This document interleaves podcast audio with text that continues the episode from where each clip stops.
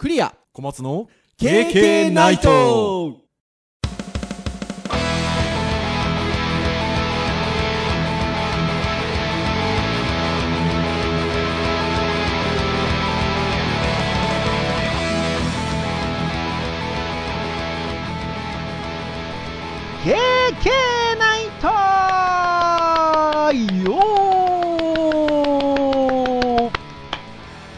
ということで、第217回の配信となります。お届けをいたしますのは、クリアと、あれ？小松先生？小松先生？小松先生？はい、ということで、えー、小松先生がいませんよ。これどういうことなんですか？はい。ということなんですけれども、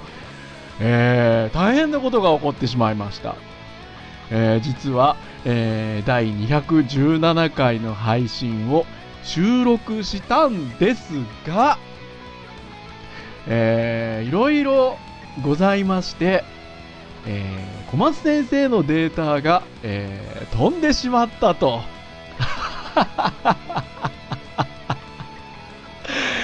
ということでございますよ。いやー、実は、えー217回の配信会、えー配信日のもう入ったぐらいのね、えー時に、えー収録をしたんですが、えーデータが、小松先生のデータが飛んでしまったと。えー収録は、えー私の音声データ、えー小松先生の音声データ、それぞれに、えー自分のマシンにとって、えーそれを、えー編集で小松先生がガッチャンコしてくれてるわけですね。で、えーその、えー小松先生の方のデータがいろいろあって飛んでしまったということでございますよ。じゃあどうすんのと。ねえ、えー、一日小松先生お仕事してますから、えー取り直しができないわけですよ。じゃあ、ということで、えーあれは、ちょうど2年前ぐらいですか、えー私が、えーインフルエンザにかかりまして、えー小松先生が一人喋りをしてくださったと。えーじゃあですよ。私が今回は一人喋りをするの？ということで、急遽、一人喋りの回となりましたよ。皆さん。はい。ということで、なんでしょうね。えーこんなにこう、愛の手がないのが寂しいのかという感じですけれども。はい。えー、クリアの一人喋りにね、皆さんお付き合いをいただければなというふうに思います。さて、えー、じゃあということなんですが、何の話をするのかということなんですけれども、まあ、昨日、小松先生と二人でお話をしたものを、じゃあお一人で、一人でね、えー話をしていこうかというところなんですが、えー通常あの、KK ナイトは、えー単性をとっておりまして、えーウェブ関連の話、教育関連のお話、えーハードガジェットの関連のお話っていうのをこう、じゅんぐりじゅんぐりお話をしているんですけれども、今回はその、えーターンで言うと、えー教育会ということだったんですが、なんと、ちょうど収録をしようと思っていた1時間ほど前ですね。まあ、この配信が、えー19年、2019年の11月14日の配信なんですが、えー11月13日のもう22時半とか23時とかに、えー、2つニュースが飛び込んできたんですよね。これが Web 関連の話だったり、ハードの関連だったりする、えーお話が、号外っていう感じで2つ飛び込んできたんで、じゃあもうその話をしようということで、お話をしたわけです。じゃあ何の話だったかというと、一つは、Yahoo さんと、えー LINE さんが、えー経営統合がほぼ確実になったというニュースが飛び込んできたんですね。いやー、これはびっくりでした。というか、皆さんもね、多分この、今日一日ぐらいでそのニュースをお聞きになって、えーすごいびっくりされてるんじゃないかなっていうふうに思うんですけど、いやー、びっくりしましたね。えーまあ、2つが統合することによって、えーいわゆるウェブ関連のインターネット企業としては、えーの、えー企業としては、えー日本で一番大きなものになるんではなかろうかというようなニュースでございましたので、えーそれについて喋りましたよ。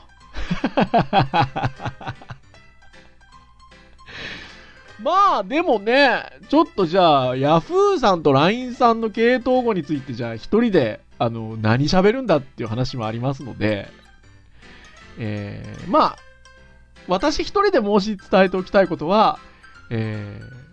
まあ、大きな企業になると、大きな組織になるということなので、えー今後が楽しみですね、と いうところでしょうかね。はい。ってなところでございますので、まあ、あの、確定したわけではないんですが、えーまあ、11月中には決まるだろうというところではございますので、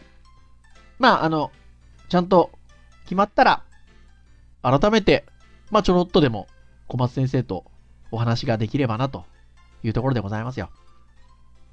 そして、もう一つはですね、えーハードに関する、えーお話が、これも、えー11月13日の、まあ、22時半とか、同じぐらいの時間に飛び込んできまして、いやー、出ましたよ。16インチ新型 MacBook Pro 発表ということですよね。これは本当にびっくりしました。まあ、とはいえ、Yahoo さんと LINE さんの統合に比べればですね、えー16インチの MacBook Pro は、えー出るんじゃないかっていう噂はありましたので、そういう意味でのね、唐突な感じっていうのはなかったんですが、ただ、こん、あのね、いわゆる平日の夜の時間に何の前触れもなく、えーリリースがされましたので、いや、これに関してはね、本当にあの、びっくりしましたね。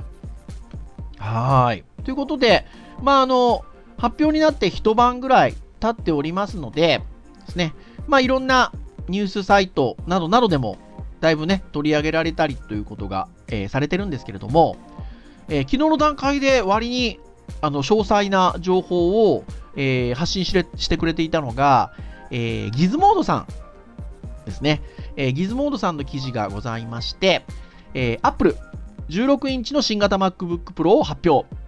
えーエスケープキー復活。そして、さらばバタフライキーボードということで、えー記事がございまして、いやー、これをもとに、お話をしたんですよ、小松先生と。はい。ということではございますが、ですね、えー私一人でじゃあ、このページちょっと参照しながらね、えーお話をしていこうかなというふうに思うんですが、えーまあ、噂もされておりました16インチ新型 MacBook Pro が、えー昨晩、えーこの配信をしている、えー日の前の日ですね、昨晩ですね、えー発表されたと、はい、いうことでございます。で、えーまあ、まずね、えっと、今までは、えっと、13インチと15.4インチという MacBook Pro の、えーこうシリーズになってたんですけれども、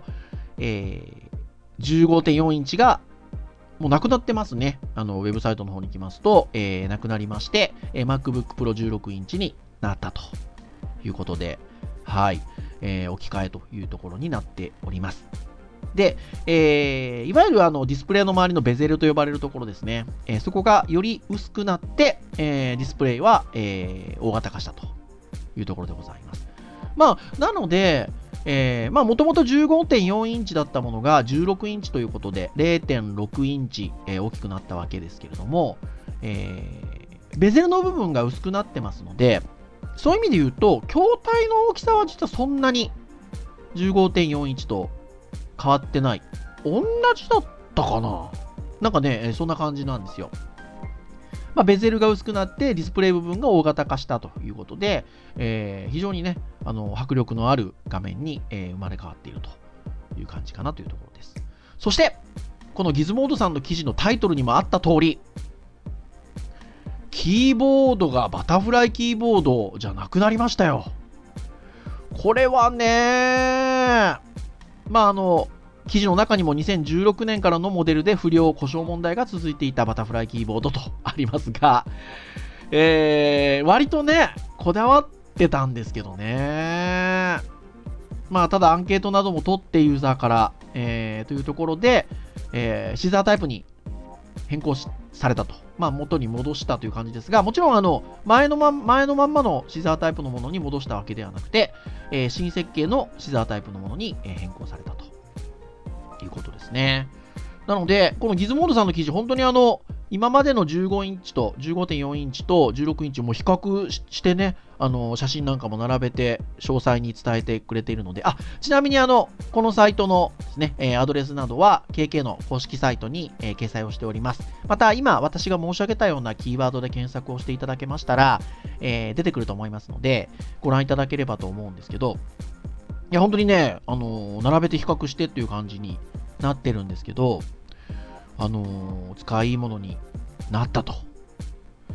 えー、キーストロークがね、割とこう、浅くてペチャペチャっとしているという感じで、あの、バタフライキーボードに関しては言われてたんですが、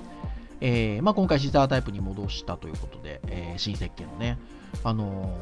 ー、キーストローク割と深くなってるようです。今までのものに比べると。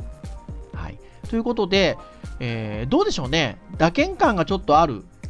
感じの方が好みだっていう方がやっぱり多かったので、そういう意味ではね、今回のストロークがちょっと深くなってっていうところは、えー、多くの人に受け入れられるんじゃないでしょうかね。はい。で、えー、キーストローク深くはなったんですけど、えー、音、いわゆるカチャカチっていう打鍵音に関しては、えー、出にくい設計にしているということのようですね。まあ、ちなみに、私は、えー、このポッドキャストの収録なんかで使っているのは、えー、自宅の MyMac を使っておりまして、えー、自宅の MyMac は、え前のタイプの MacBook Air なんですよね。いわゆるだから、えバタフライキーボードではなくて、え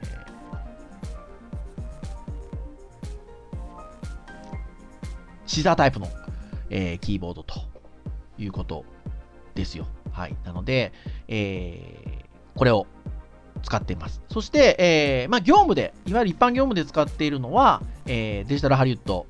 の方で、えー、支給していただいている、えー、MacBook Pro の13インチを使用していると。こちらはバタフライキーボード、立場付きという感じですね。で、やっぱり、その最初にバタフライキーボードの MacBook Pro を使い始めたときは、なんかペチャペチャして使いづらいなっていうふうに思ってたんですよね。なんですが、えー、人間の慣れって、あの、面白いもので、これがね、だんだんやっぱりそっちを使う機会の方が多いので、えー、慣れてっちゃうんですよね。でそうすると、まあこういうポッドキャストの収録といったような、まあ例えば、まあ、まあいわばこれ、まあ、プライベートでっていうか、やってるような場合には MacBook Air を使うわけですけど、落ちづらいんですよ。逆に。はい。っていうところなので、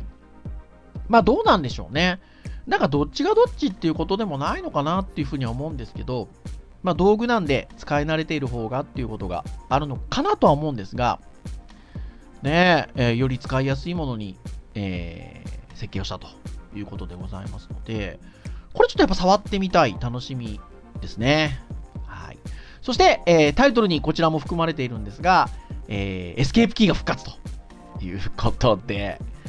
はい。えー、物理的なエスケープキーがついたんですよね。これは、いいですよね。あのー、立場ついてるものをまあ仕事で使っているんですけど、なんか世の中で言われてるように、私はあんまりタッチバーが不便だなっていうのはそんなに思わないんですよね。なんですけど、唯一思うかなっていうとこは、まあエスケープキーがあの、常に出てないってことですかね。時々ちょっと使いづらいことがやっぱりありますね。えー、特にまあ、あの、日本人の場合はね、えー、日本語が使える OS で作業してるってこともあると思いますので、えー、エスケープキーを使う機会っていうのがやっぱ多いかなっていう気がするんですよね。そういう意味で言うと、えー、物理キーでエスケープキーが復活したっていうことは、えー、すごくこれね、あのー、特に日本人にとっては、あの、喜ばしいことではないかなというふうに思いますね。まあ、このギズギズモードさんの記事を書いてる方も、もう最高って書いてますから だからね、いくつか写真が上がっててですね、そのエスケープキーの、あの写真がもう上がってるところにはもうサイコーまで書いてますからね いやー、でも、これは確かに望ましいところかなというところです。そして、タッチ ID と呼ばれるね、まあ、電源キーを兼ねたあの指紋認証する、えー、キーがありますけれども、えー、この部分も、えー、タッチバーから、えー、独立させたということで、はい、今までの MacBook Pro だと、えー、タッチバーの中に、えー、タッチバーの機能の一番端にね、えー、タッチ ID もあの組み込まれた形で、えー、搭載をしていたんですけれども、えー、タッチ ID は、えー、独立した一つのボタンとして、えー、一番右側に配置をして、ただし、タッチバーは残ったと。いうことで。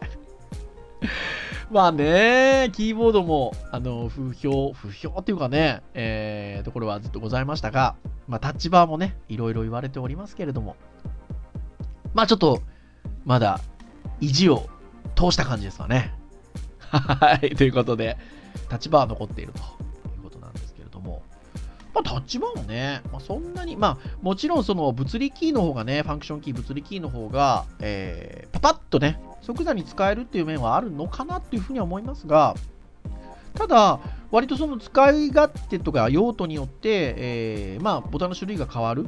えー、これに関しては、まあ、それはそれで、あの、あ、使いいいなと思う場面もあるので、まあ、先ほども言った通り、キーボードの時にも申し上げた通り、やっぱりあの、道具なんでね、使い勝手ですし、慣れということもありますので、まあまあ、まあ、アップルさんはもうちょっと頑張ってみようかなという選択をしたのかなというふうに思うんですが、えー、まあね、ここも行く末を見守りつつという感じなのかなというふうに思います。まあ、ちなみに、その新しいキーボードの名前なんですけど、マジックキーボードということで、はい。ねえ、ー、マジックなんちゃらっていうのはね、あの割と最近の Apple の、あのデバイスなどでは使われておりますけれども、まあ、マジックキーボードということで、えー、ギズモードさんの記事では何がマジックなのかわからないままですがと 書いてありますけれども。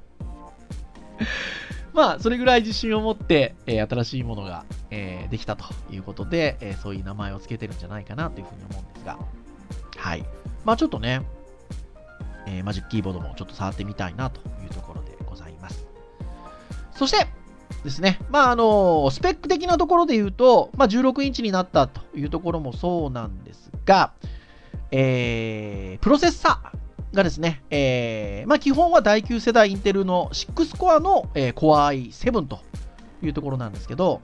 えー、これあのオプションで8コアの Core i9 に変更ができると